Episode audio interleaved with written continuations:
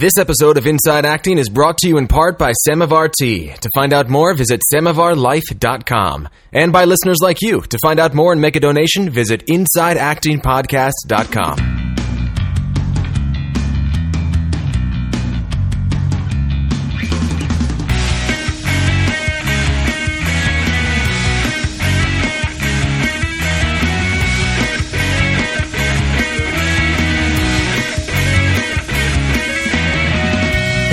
and welcome to episode 47 of Inside Acting. I'm Trevor Algatt. And I'm AJ Meijer. And on this podcast, we interview actors, directors, writers, filmmakers, agents, managers, personal finance gurus, and we package them up into this little podcast, which we offer for free every week and we put it on the internet for you. That's right. And of course, as always, want to keep this as open a dialogue as possible. And so there are a ton of ways to get in touch with us, uh, like our voicemail number and our email and our Twitter and our Facebook. And on today's episode, we have part two of our interview with personal finance guru Miyata Edoga. She's the uh, founder of Abundance Bound, as well as an actor, writer, mother, and wife. So she wears a lot of hats, and she does them all brilliantly. And we, when we when we did the episode last week, we thought that Miyata's interview would be only one part. We actually thought we'd be able to condense everything down into one section and just have that be the the whole interview in one episode. But it was so good that we didn't want to cut anything. So we're actually going to extend it now into a part two, which is in today's episode. So enjoy.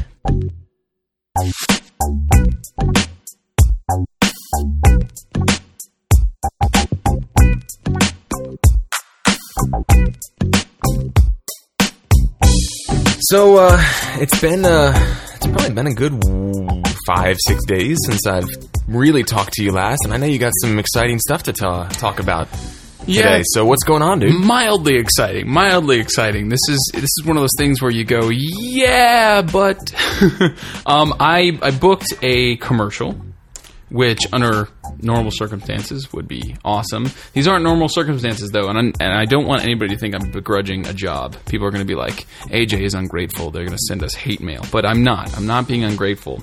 However, this is a non-union web only commercial so i'm a little afraid that they're going to be able to do whatever they want whatever they want with me when i show up on set um, But it's for a big, it's for a pretty big client. it's for toyota I mean, Prius Toyota. So Toyota. I, I can't imagine Yeah. it's going to be like a student film jerk you around kind of deal. no I, I think it's going to be well shot i think it's going to be a professional uh, you know set i think all of that is is going to be um, legitimate I know that I will not be seeing any residuals from this. It's going to be a lot of work. They can keep us long hours, longer than probably the unions would allow, you know, or at least you would end up getting paid more if you were kept, you know.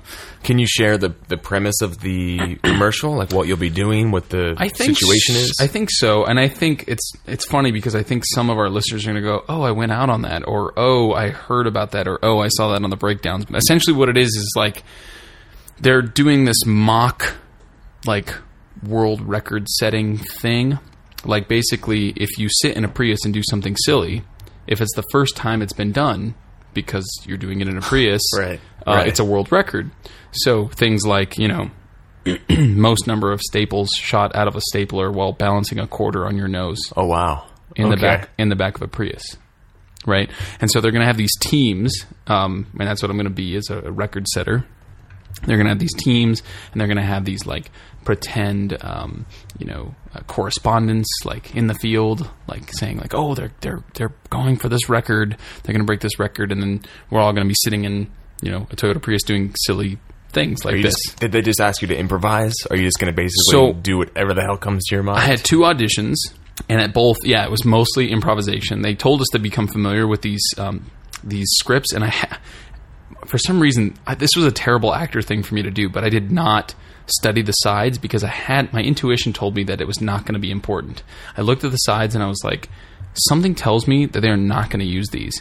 And it totally wasn't important. We showed up, and ninety nine percent of the audition was improv. I was totally right. I don't know why I had that instinct, but it just told me like these are not going to be important. Just show up and be yourself. And um, I got a callback. Went to the callback. Now the callback was crazy sauce. We were there for like three and a half hours yeah. and uh, I had a really good friend there with me, and he actually left early because he had a show to get to. He couldn't stay.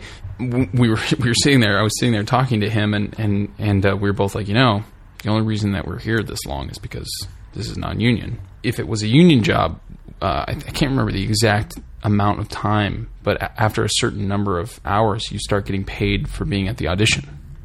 Really? Yes. Oh, you didn't I know did this? not know that, Oh, okay. no. So this is this is actually a huge deal. Um, and I saw I can't remember who it was. I feel like it was either Ben Whitehair's blog, you know, uh, playbills versus paying bills, Mm-hmm. or if it was Bonnie Gillespie that wrote an article. Somebody wrote an article about this on the internets.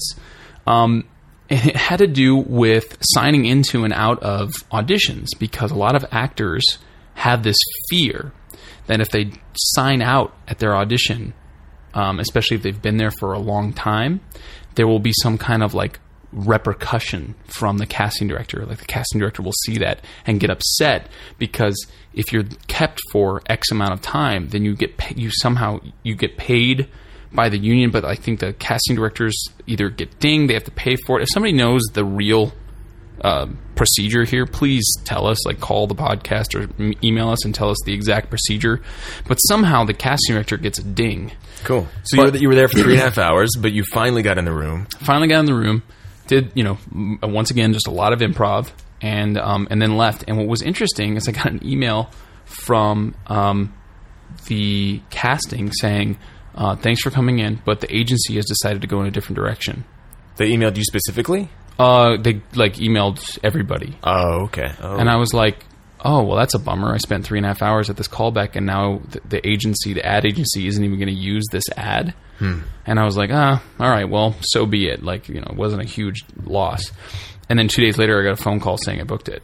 That's trippy. It was very strange, very strange. So we'll see. I mean, next time we meet and, and record the podcast, I will have rehearsed and shot the whole thing, and I'll, I'll be able Cool. to have more stories. I feel like that kind of thing happens a lot, where they're like, "We're going to go with it." No, we're not. Yes, we are. You know, like somebody somebody didn't have a better idea, but they said they didn't like this one, but then the deadline came up and they had to go with this one anyway. You know, like, I feel like that Yeah. probably happens a lot. I'm sure it does. It reminds me of like Mad Men because like Yeah. that's all Yeah. about you know the advertising world. But Yeah.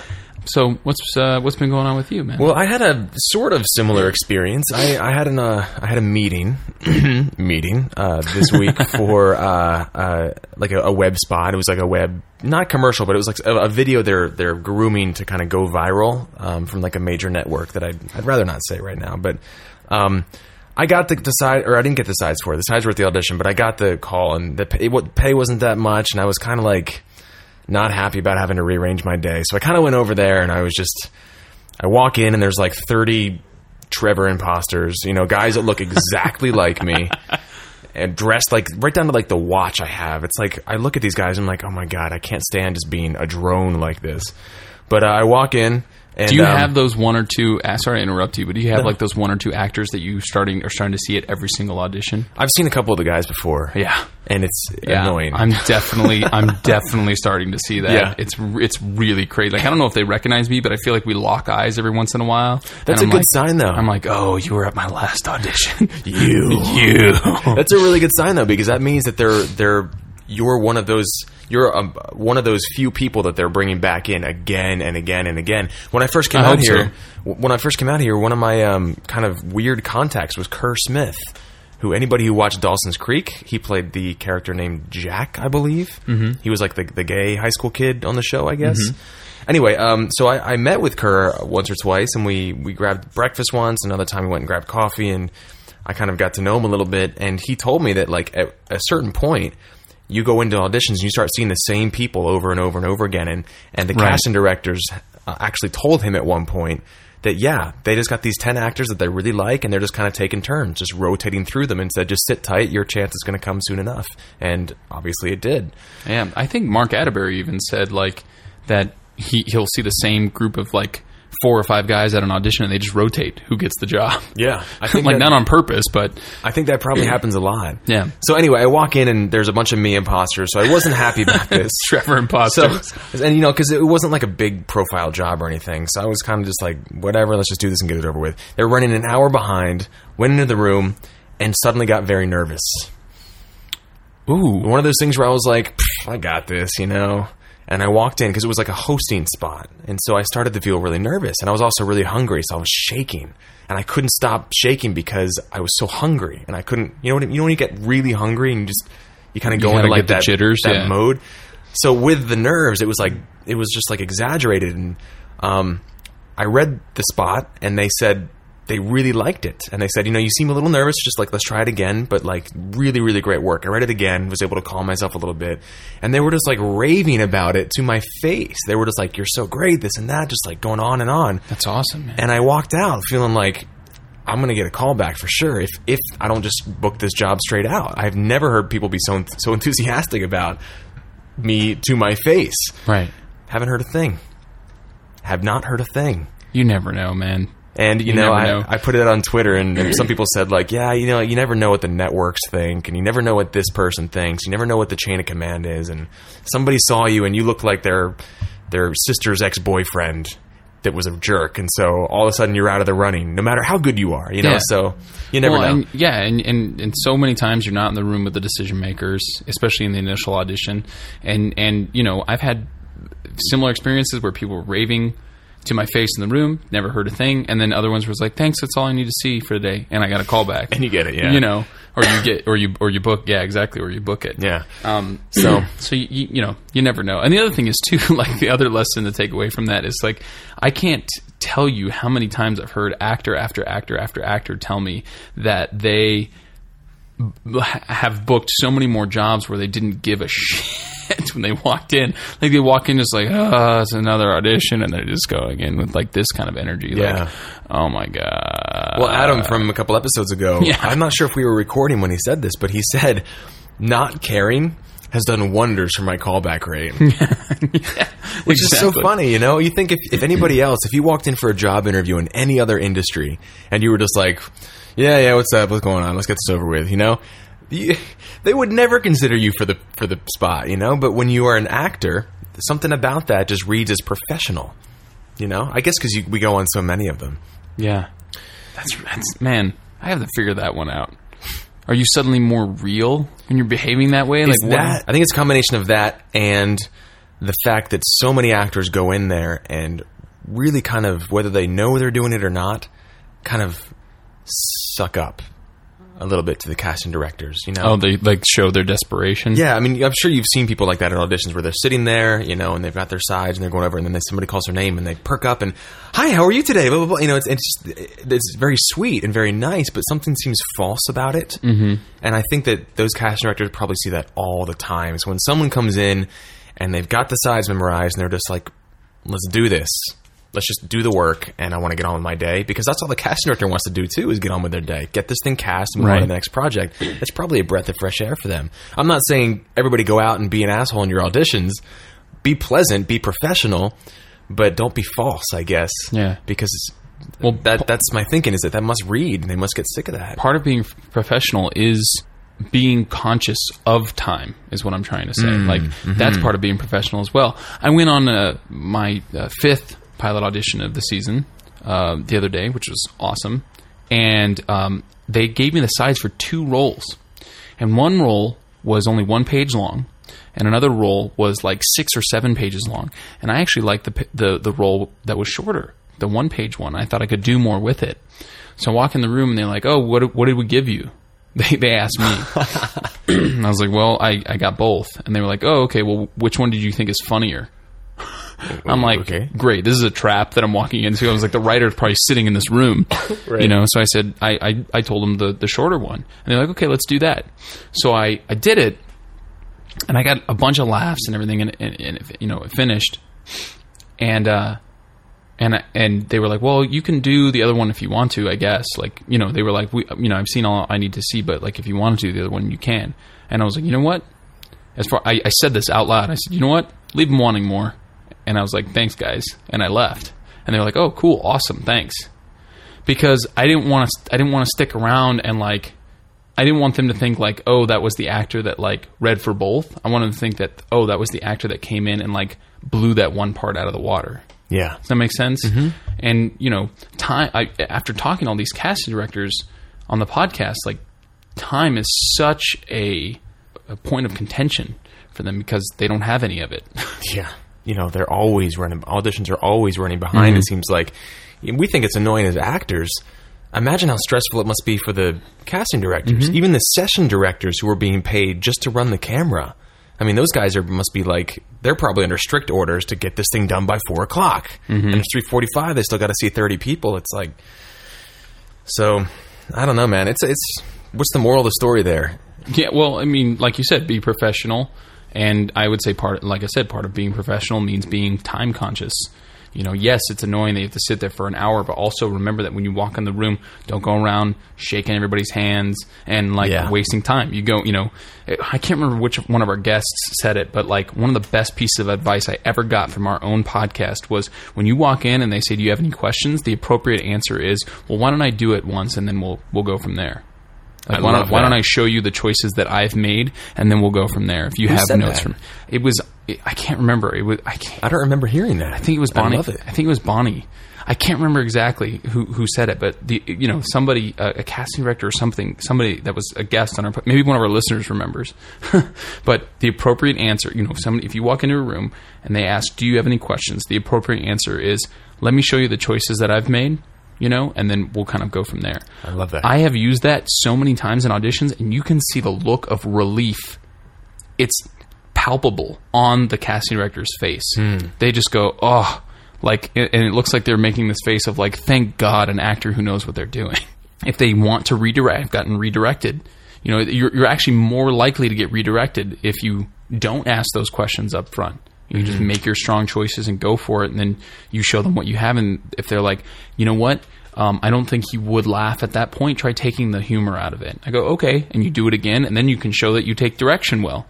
So it's just like a win, win, win, win, win throughout the audition. You know, Winning. winning, winning with Tiger's Blood. I'm a warlock. How many Charlie Sheen references can I fit into no teeth?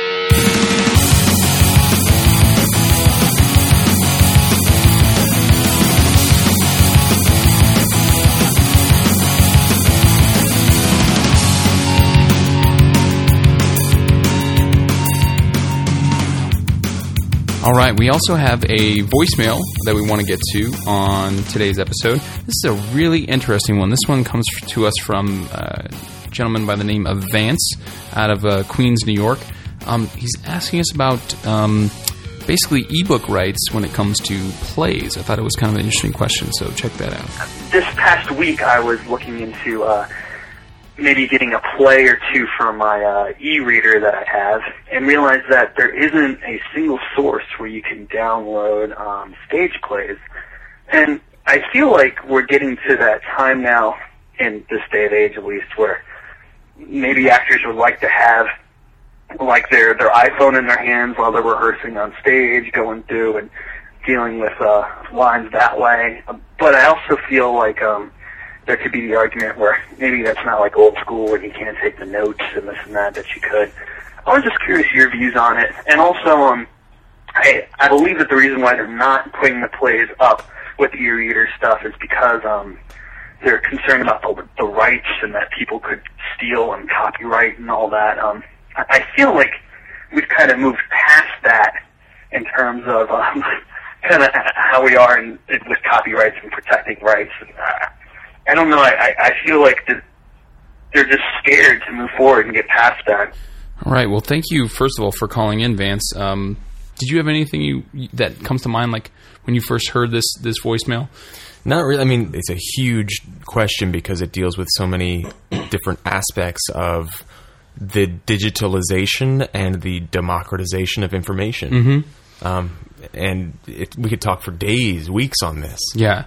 The first thing I want to say is that it, it would be really interesting to have your script, what have you, on your phone. And we're kind of already starting to see that already. Like we had, um, you know, um, David Lawrence on the podcast, and he's got his rehearsal app, um, which is in its second generation now. Rehearsal app two, it's just twenty bucks now. You don't have to pay per script, um, so you can go to the app store and check that out. And you can put your script in this app, um, take um, uh, audio recordings, uh, video recordings, pictures. um, and and take notes all on this one script while you're studying it. Um, you can make highlights on it and and and use it to to kind of get off book. I don't know that I would necessarily use it um, as my reader if I was either reading through a play or using it as my script on stage. But the point I'm trying to make there is that we're already starting to see, um, as you were saying, Trev, the sort of digitization of these scripts. The next thing that I want to kind of touch upon is the idea of the rights and and them being and the, and the scripts themselves being on e-readers. One of the issues here is the fact that there are really only I mean, when you boil it down, there are two major script publishing companies on planet Earth.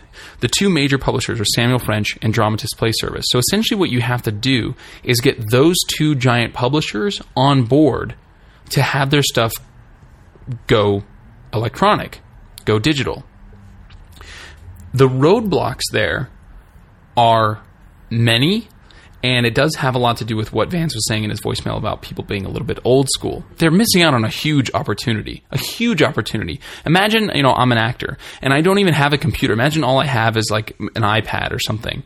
And imagine I have an app that is like the Samuel French app or the Dramatist Play Service app, and I go in and I can browse through every every single script that's in their their catalog.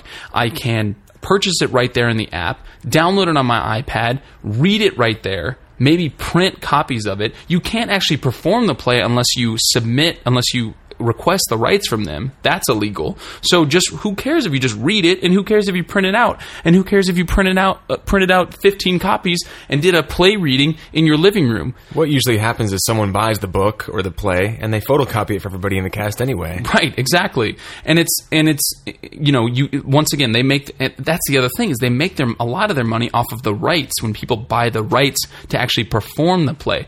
Now a lot of that obviously goes to the agency of the writer, and the writer themselves, you know, so on and so forth. There's like, like a whole um, revenue stream basically going going backwards up the up the chain, right to the to, to the writer and, and their agency.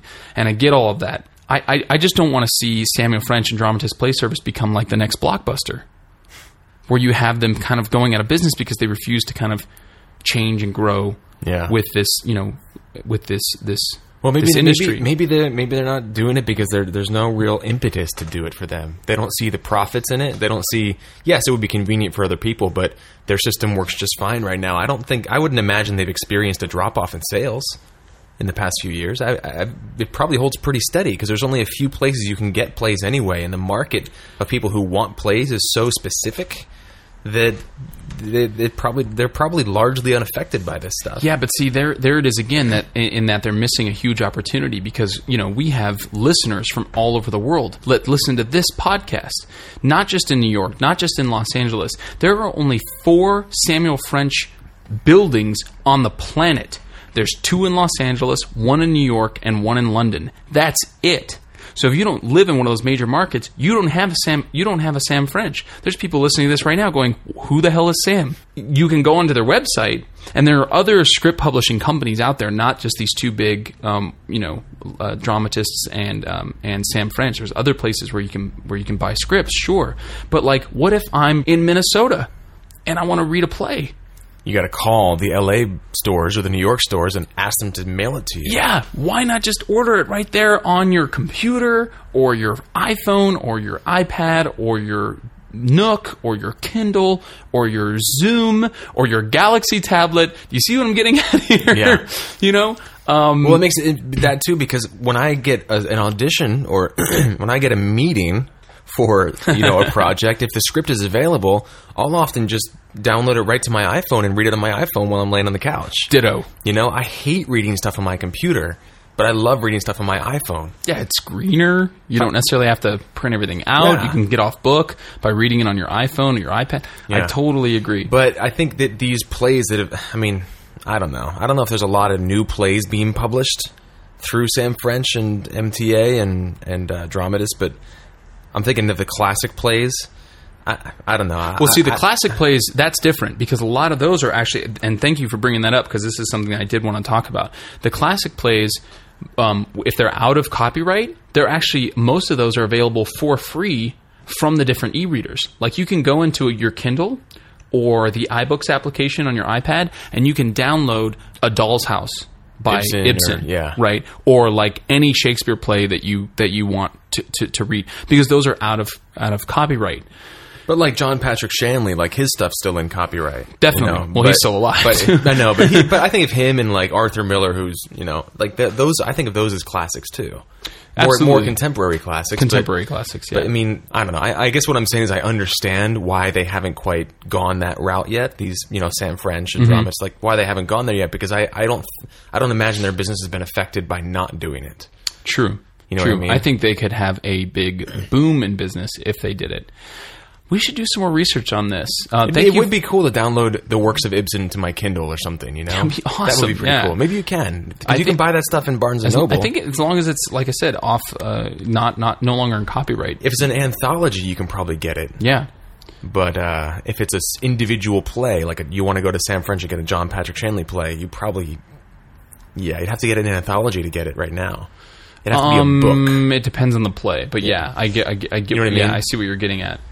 We Wow. should we should do some more research on this. Thank you for the question, Vance. This is a very interesting topic. I want to do some more research on it. You've kind of inspired me to that, so maybe we'll bring it up in a in a future episode. So we've got part two of our interview with Miyata Edoga, who is a founder of Abundance Bound and uh, a personal finance guru. I have officially given her that title in Trevorland. So enjoy part two of this interview, and we'll catch you guys on the other side.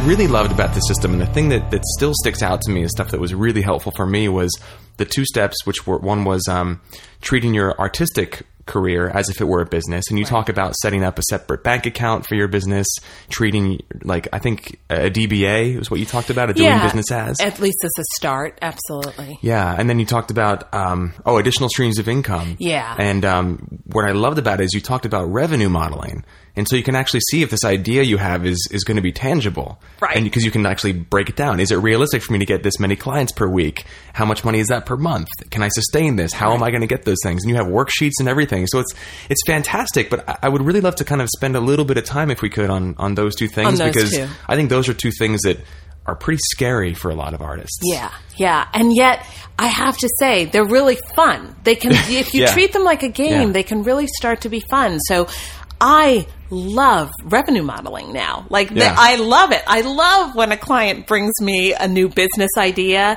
and it's like, okay, let's really break it down. Let's figure out what would it take for this to be the business that you want it to be, you know? But yeah, the, the, the, the step about sort of treating your artistic business like a business is so huge for so many of us. Um, because what most of us do, Trevor, is we, we mix everything together. We mix our personal lives and our artistic lives together, right? And we want and are committed to being successful business owners. We may not say it that way, but that's really what it is. If I am going to be a successful actor, then I am going to be a successful business owner. I am my own business as an actor, Yeah. right? Yeah. And so what I have to do is I have to get really clear on what the financial ins and outs of that business are, right? Mm-hmm. So just, you know, the basic example that I like to use is that if you are an actor and you have a checking account, right? Right now, you probably have a checking account, right? Sure. And so you earn money as an actor and you deposit it into the checking account, but you may at this point still have a day job or day jobs, right? And so when you get paid for those, most of us are depositing the money from those jobs into the very same checking account. And then we pay for acting type expenses. So we pay for our acting classes, we pay for new headshots, we pay for mailings and workshops. And we pay for that out of our checking account, but we also pay for groceries and getting the car washed and buying gas. We pay for all of that out of the same checking account. So we've completely we don't know. Like, mm-hmm. how is our business How's it- actually yeah. doing? It- that's so tough to tell when it's all jumbled up. when it's all jumbled up, it's Yeah. really impossible to Yeah, tell. Like people think, we think, oh yeah, but I kind of have an idea, but we don't have an idea because it's all totally muddled. And and the best way to always look at it is to always say, how I'm about to handle this is that how a real business would handle it. Because the minute you ask someone, okay, you're the CEO of, you know, I don't know, give me a company, you're the CEO of IBM, Sure, right? Yeah.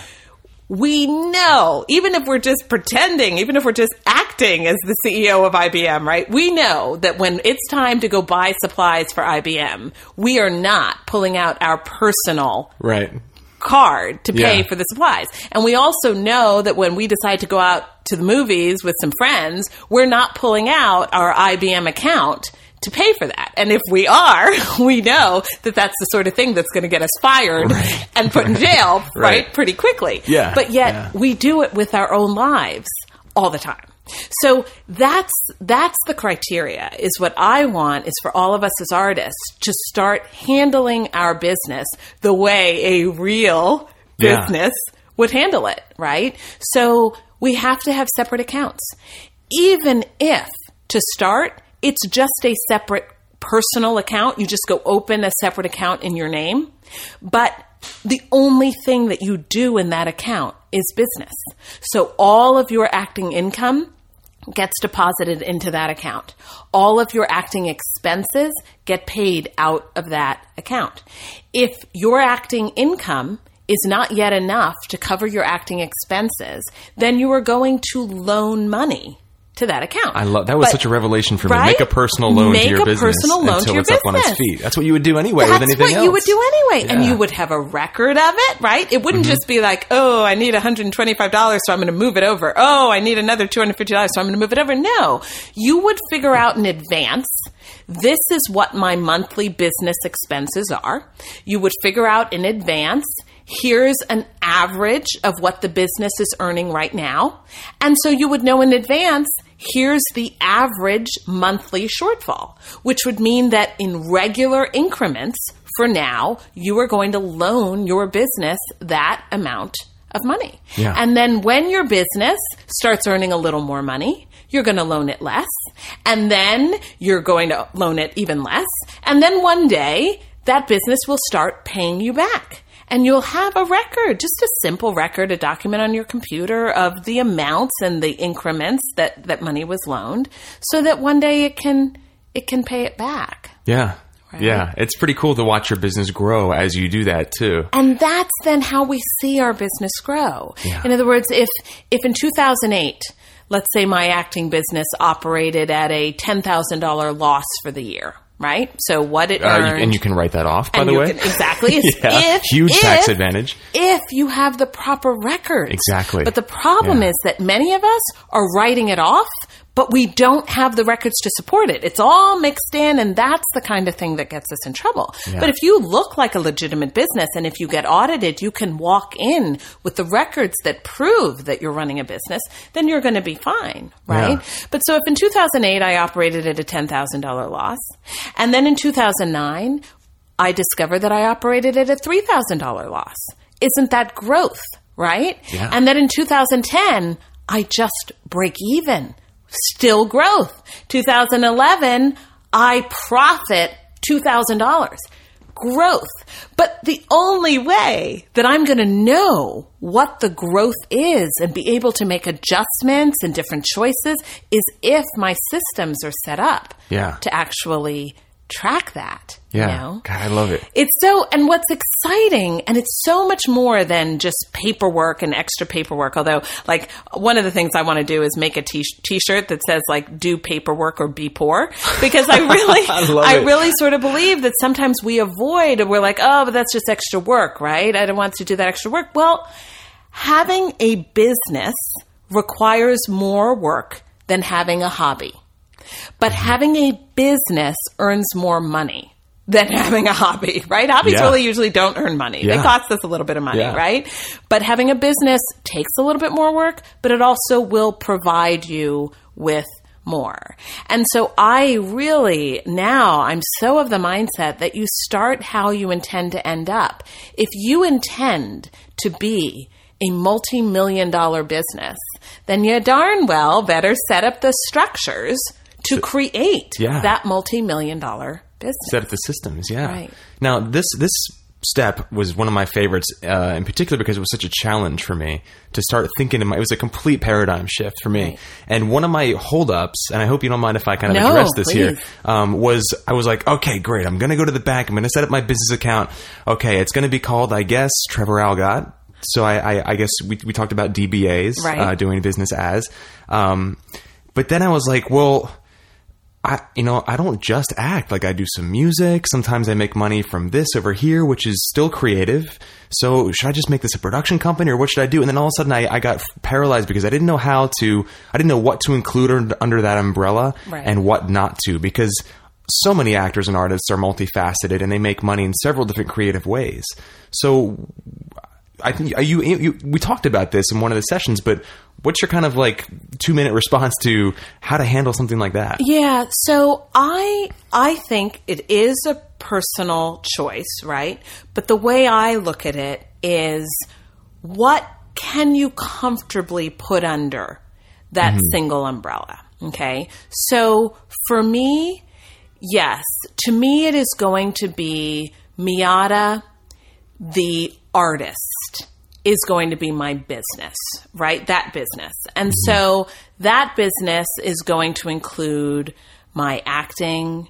It's going to include if I'm doing singing, any singing where I'm earning money, right, or spending money.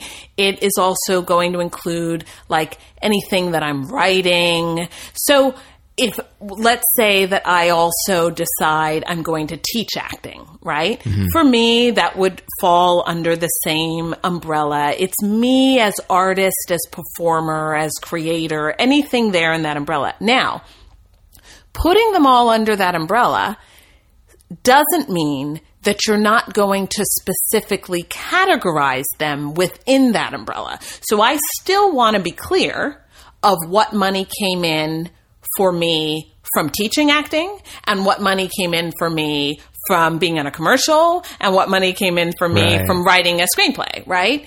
so the fact that I'm putting them all in this account doesn't mean that I don't still have to be specific in my bookkeeping. Right, Right. right. And that is where you've got to get on a computerized system. So, you know, I happen to use QuickBooks, but like ultimately, I think you should be using Quicken or some sort of computerized system to track these things because it allows me then to have subcategories within the umbrella.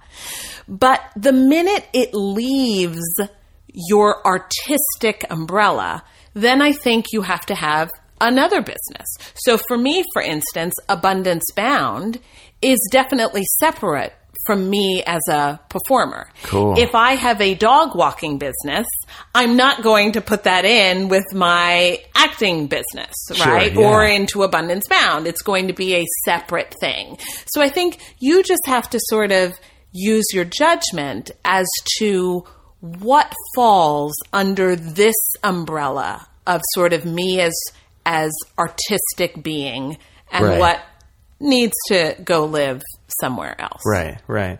So, so it's really a judgment call. Uh, yeah, it's a judgment call that I think for most of us, we're kind of going to be in the, you know, we're we're all staying in kind of the same ballpark. Maybe you do stand up work, or you, you know, all of those Voiceovers, things, or you do yeah. voiceovers. Exactly. All of those things, to me, comfortably, I'm going to put in the same business and viewing it as a production company even before it's like a full fledged incorporated production company, that to me can be a great way of sort of looking at your umbrella. So it becomes Trevor Algatt, you know, productions. Mm-hmm. And what does your production company do? You're a one-person production You're a one-person Yeah. production company, and what do you do within that production company? You have maybe you know you have a voiceover aspect, you have a performance aspect, maybe you also have a music aspect. You might also have an education aspect if you decided to start teaching some aspect Sure. of that, right? A writing aspect. A There's- writing there's a aspect, million exactly. different So your production company might have all of those umbrellas, right? Now, the only thing that I would then say is if one of those avenues starts to particularly take off, right? Then it is probably going to make sense to split that one out into a separate business into account. a separate business account. Okay. Because, you know, you you may reach a point where suddenly voiceovers, you are doing so much. Like voiceovers is taken off and you're making a ton of money doing voiceovers and you decide that you're also going to, you know, write a voiceover book or you're going to put out a CD set on voiceovers. Like then you want to split that out from some of the other projects that you have going on. Does that make sense? Yeah, and I, I love the idea of of thinking of it this way because then you see every actor is an entrepreneur. Exactly. And when you said like you can have a separate checking ac- or a business checking account for your dog walking business, and you can have a separate one for this, all of a sudden you are a multiple business owner. Yes. and that's such a and I keep using this word, but it's such a paradigm shift from the struggling. Uh, I have to wait tables to, to support this acting habit. You know, I, how am I going to pay for headshots? It's like all of a sudden you are an organized business person. Exactly. And that is great training reel. Uh, excuse me. That is great training wheels for down the line when you do get to the point where you are ready to take that shift, like as you did, where you didn't want to. You want to start creating your own opportunities, and you can create your production company. You can actually go full fledged, get it incorporated, and everything. Then you you kind of know how to run a creative business like this. Right. I, I think it's the only way to, to go as an actor. I I do. I mean, I really do too now. And mm. you know, honestly, Trevor, like that is not to say that we don't keep pursuing every opportunity that exists in that other world. So every audition, every, you know, every opportunity that exists in that world of someone else needs to say yes, of course you still jump on those. But it's this idea of waiting for that. Yes. That just doesn't sit right with me. Yeah. Um, because I think ultimately that can just be a really um, just emotionally debilitating world to live in. Yeah. You know. Yeah, a friend of mine said, um, friend of mine, let me think, it was actually the person, one of the guests we recently interviewed here said, it's great when you have your own projects going on and you're kind of self-producing your own work because then those, those auditions where you were sweating outside the audition room and you were worried you were going to forget your lines, all that stuff is not quite as important. You still want to collaborate and, and work with other people and it's a great opportunity to have, but you're not betting your whole life on it. Exactly. Because you've got other outlets, other things that are in the works that have wheels turning. And it's just that I have to thank you because when I took that course, when I took the Abundance Bound course, that was a new concept for me. Right. And it completely changed the way I view myself as as an artist now because I'm not just a wishy-washy starving artist. Now I'm actually a business person as well and it was thanks to all the things that I learned with Abundance Bound. But I'm not being paid to say this. I mean it. He's really not. But doesn't it you sh- what also then happens is that you show up so much more powerfully hmm. in all the things that you were doing before anyway, yeah, right? yeah. and people smell that from a mile away. and exactly. and that's what's amazing to me is that now I show up so much more powerfully in auditions, in agent meetings. And what's kind of funny is, you know, like w- when I made the leap to a higher level agent, and it was so fascinating to me because when I left the meeting with that agency, I I realized we didn't discuss my resume or any of that at all. It never came up. We ended up getting into a conversation about Abundance Bound and finances and artists and what I was up to and what they thought and like talking about things that they were thinking about or struggling with. And we, I mean, and it was That's a cool. great conversation. But here's the thing like, so much in this industry, they assume that you've done the work needed on your craft. And that's going to show up quickly when they start getting you or helping you get opportunities. It's going to show up quickly if you haven't worked on your craft, Right. right? But what they want, I think, is they want an interesting, engaging person to come into the room.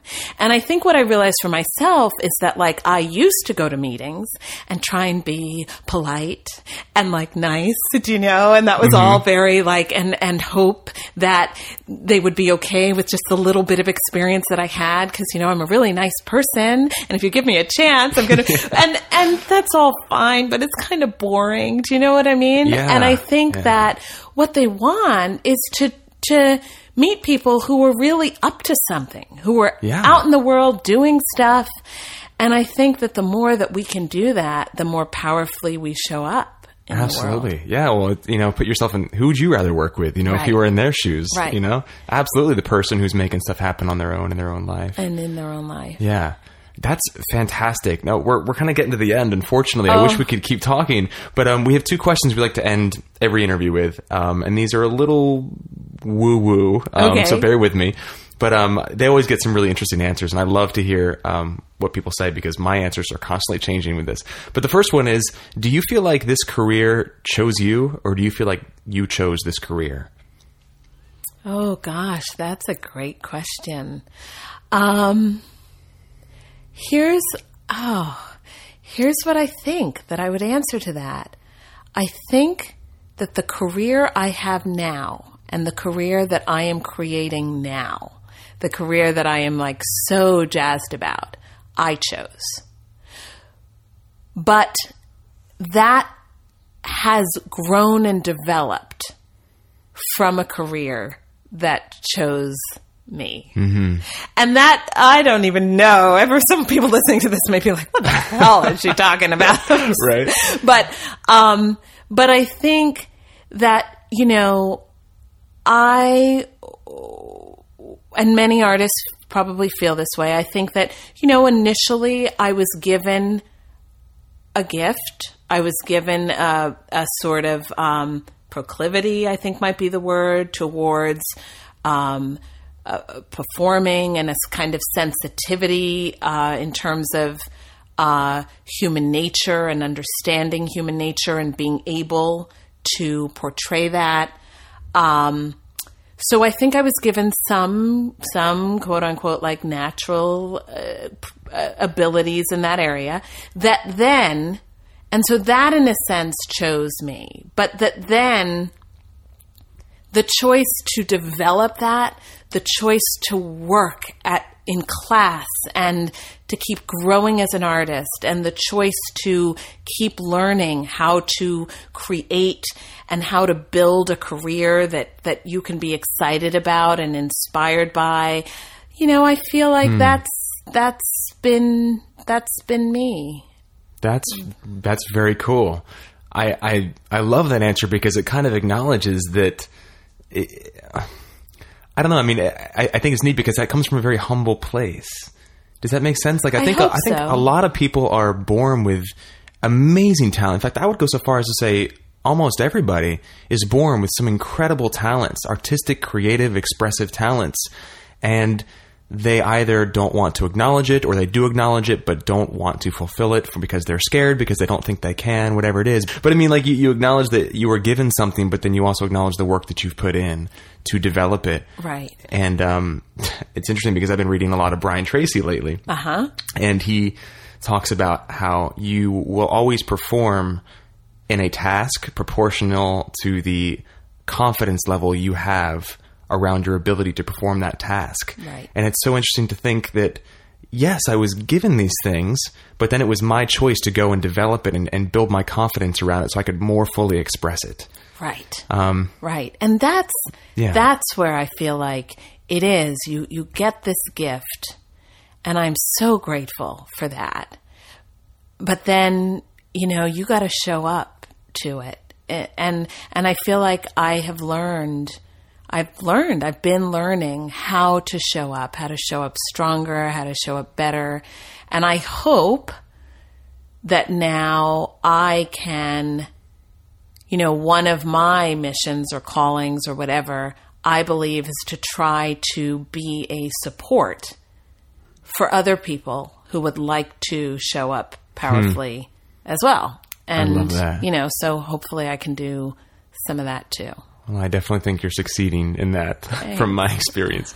So the last question I have for you before we wrap this up is if you could, and this is a toughie, if you could take all this experience, all your time in this industry, teaching, uh, you know, working with the principles you've helped kind of sharpen with Abundance Bound, take everything in your life, especially being a parent, we didn't even get to talk about how do you raise kids and do all this. Um, but if you could take all of that information and kind of distill it down into one nugget, this is like the desert island question. If you could You've take one kidding, CD onto a desert island with you, what would it be? So what would that nugget be? Let's say you had an actor come in and you only had time to tell them one thing about, you know, to send them off with. What would that one nugget be? Oh gosh, Trevor, really? um, I think you must trust. You have to develop your own sense of who you are, right? And then I think it also lies in um, we do not have to make this journey alone. So I think the biggest nugget, if I was only able to give somebody one nugget, I mean, you you put me on a desert island, and I'm not sure how I feel about that. But but if hopefully they're not staying with me on the desert island, then what I would say is that we don't have to do this journey alone. So find the mentors, the friends, the people who have gone before you on this road and walk with them, learn from them, take what you can. Because uh, while I said in the previous question that I feel I have chosen and and committed to, you know, the career that I am now creating in my life, without question, I have not done that without amazing teachers and partners and friends. And so that would have to be my nugget would be go find other nuggets because there are a lot of them out there I love it. and and take the ones that speak to you um, and and just latch on That's awesome. Thank you so much, Miata, for sitting down with us. If people want to find out more about you, about Abundance Bound, about the, the myriad things that you're busy with, where can they where can they go? Well, you know, in the past I would have said abundancebound.com, um, and they can definitely go there, and there's a lot of stuff and free resources there. But, you know, I'm really making an effort to be in this modern, like, time and era and keeping up with everything. And so what I would say now is in terms of really being up with what I hope to share with you and what's going on, it's Facebook um, and just find the Abundance Bound page um, because I am on there every day and I'm answering questions just so you can post there. I've got some really neat free gifts there for people. And so what I'm discovering about it is that it's a place now where we can communicate in real time. Cool. And I love that. Cool. So I would say Facebook. We'll have to make sure that we link our Inside Acting Facebook Yes. page to your page. Well, I guess we, we can like your page and then it will show up under and then our it'll profiles show up likes. and yeah we'll So make have sure we do the same i'm just Great. understanding all this stuff but trevor thank Yeah. you i think that what you are doing with this podcast is a gift for all of us in this artistic community and i'm really i'm honored to get to be a part of it and i, I love that you're doing it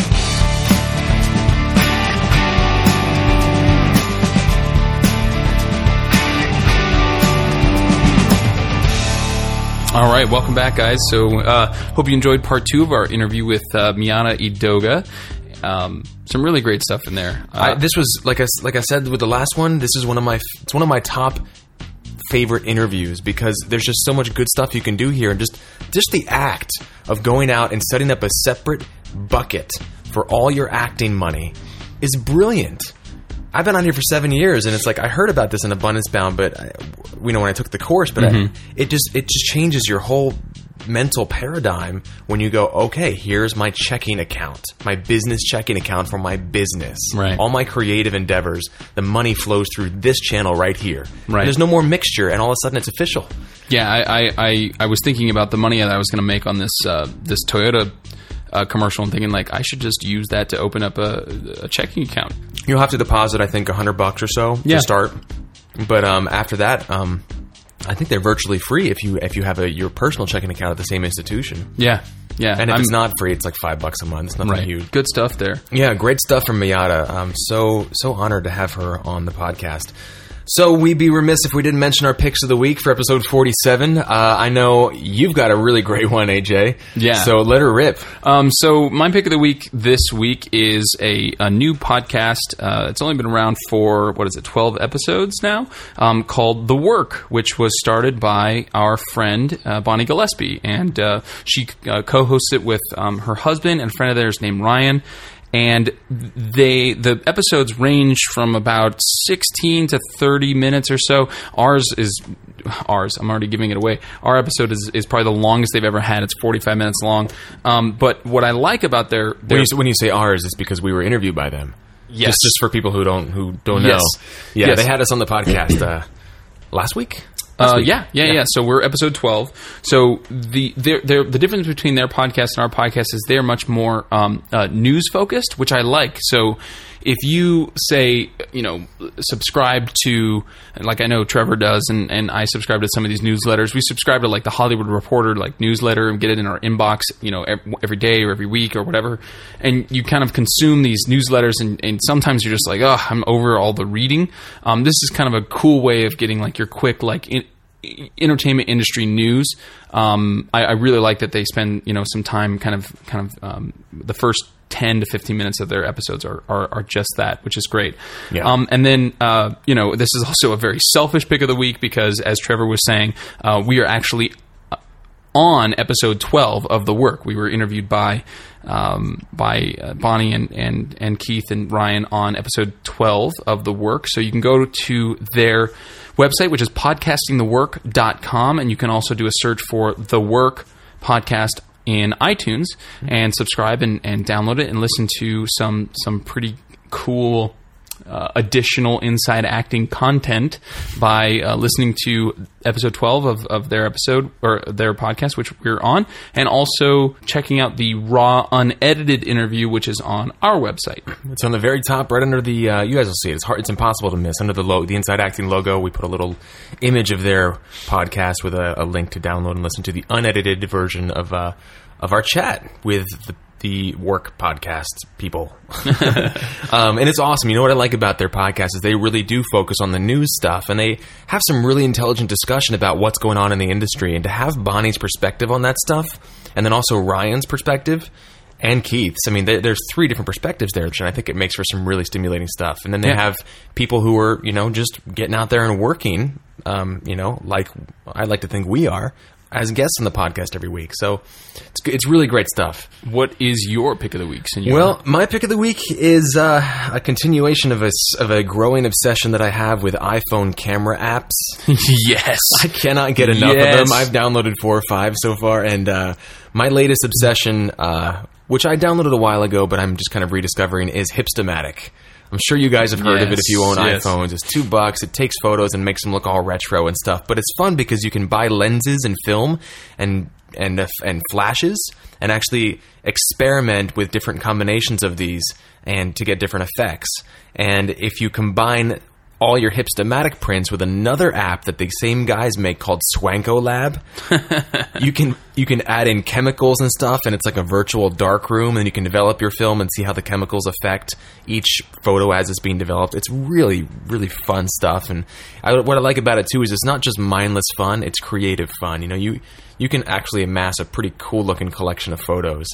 Uh, just playing with different lenses and films and stuff. It's the closest thing to having an, an old school analog camera on your on your phone. I really feel like Trevor's eyes are going to stop working at some point because he's constantly looking through a lens, looking through looking through his phone through a lens. He's constantly constantly taking pictures and it's I don't know, it's fun to watch and he's starting to amass this pretty as you said, awesome collection of photos on like his Flickr feed and on his Instagram feed, and it's, it's pretty cool. It's really fun, yeah. So that, that's this week's. I'm sure I'll find another photo app to be all about next week, but uh, check it out, Hipstamatic. We'll have a link on the website, and of course, you can do a search for Hipstamatic in the App Store if you own an iPhone. So I think that does it for episode 47. We are only three episodes away from the big 5 0. Don't talk about it. Um, there's a million and different ways for you guys to support the podcast and be in touch with us. Of course, you can find us online at InsideActingPodcast.com, where you can leave a comment. You can email us at InsideActingPodcast at gmail.com. You can call us on our voicemail at one. 213 2 actors. That's 1 213 222 8677. Uh, keep it brief, under uh, you know two minutes, and uh, and clean, please. yes, please. And uh, you can also send us a Twitter, uh, or a tweet, rather, on our Twitter account, which is twitter.com slash inside acting. And if you want to really get extra credit, you can send us each individual tweets. uh, I am twitter.com slash Trevor Algatt. I'm twitter.com slash digital actor. You can leave a review on iTunes or over at actorrated.com. Just do a search for Inside Acting in both those places. You can also check us out on Facebook at facebook.com slash inside acting. And of course, last but not least, This is how you can be a super ultra mega awesome person. You can The support only us. way. The- all the other different ways of support are wonderful, and we don't take a single one of them for granted. But this podcast relies on donations from our listeners, people like you who listen to it every week and get some real value out of it. If you guys did what we do, it would mean the world to us if you could kick us a dollar, three dollars, five dollars, and just show your support from the podcast from a financial standpoint, because that is literally what keeps us going. Money makes the world go round, and money talks as far as we're concerned with this podcast because we have some equipment we need to replace. There's a lot of upgrades we want to do, and um, we need your money. So send us a couple a tax deductible donation. You can go to insideactingpodcast.com. On the right hand side of the website, there are two ways to donate. You can do a recurring monthly subscription, anywhere from three to twenty dollars, or you can do a lump sum donation, one dollar, fifty cents, hundred dollars, whatever you want. It would certainly mean a lot to us and help us keep going for hopefully another forty-seven or more episodes. That's it. That's all I got. So, All right. for episode 47, um, I'm Trevor Algatt. I'm AJ Meijer. We'll see you next week. And in the meantime, have fun in Trevorland.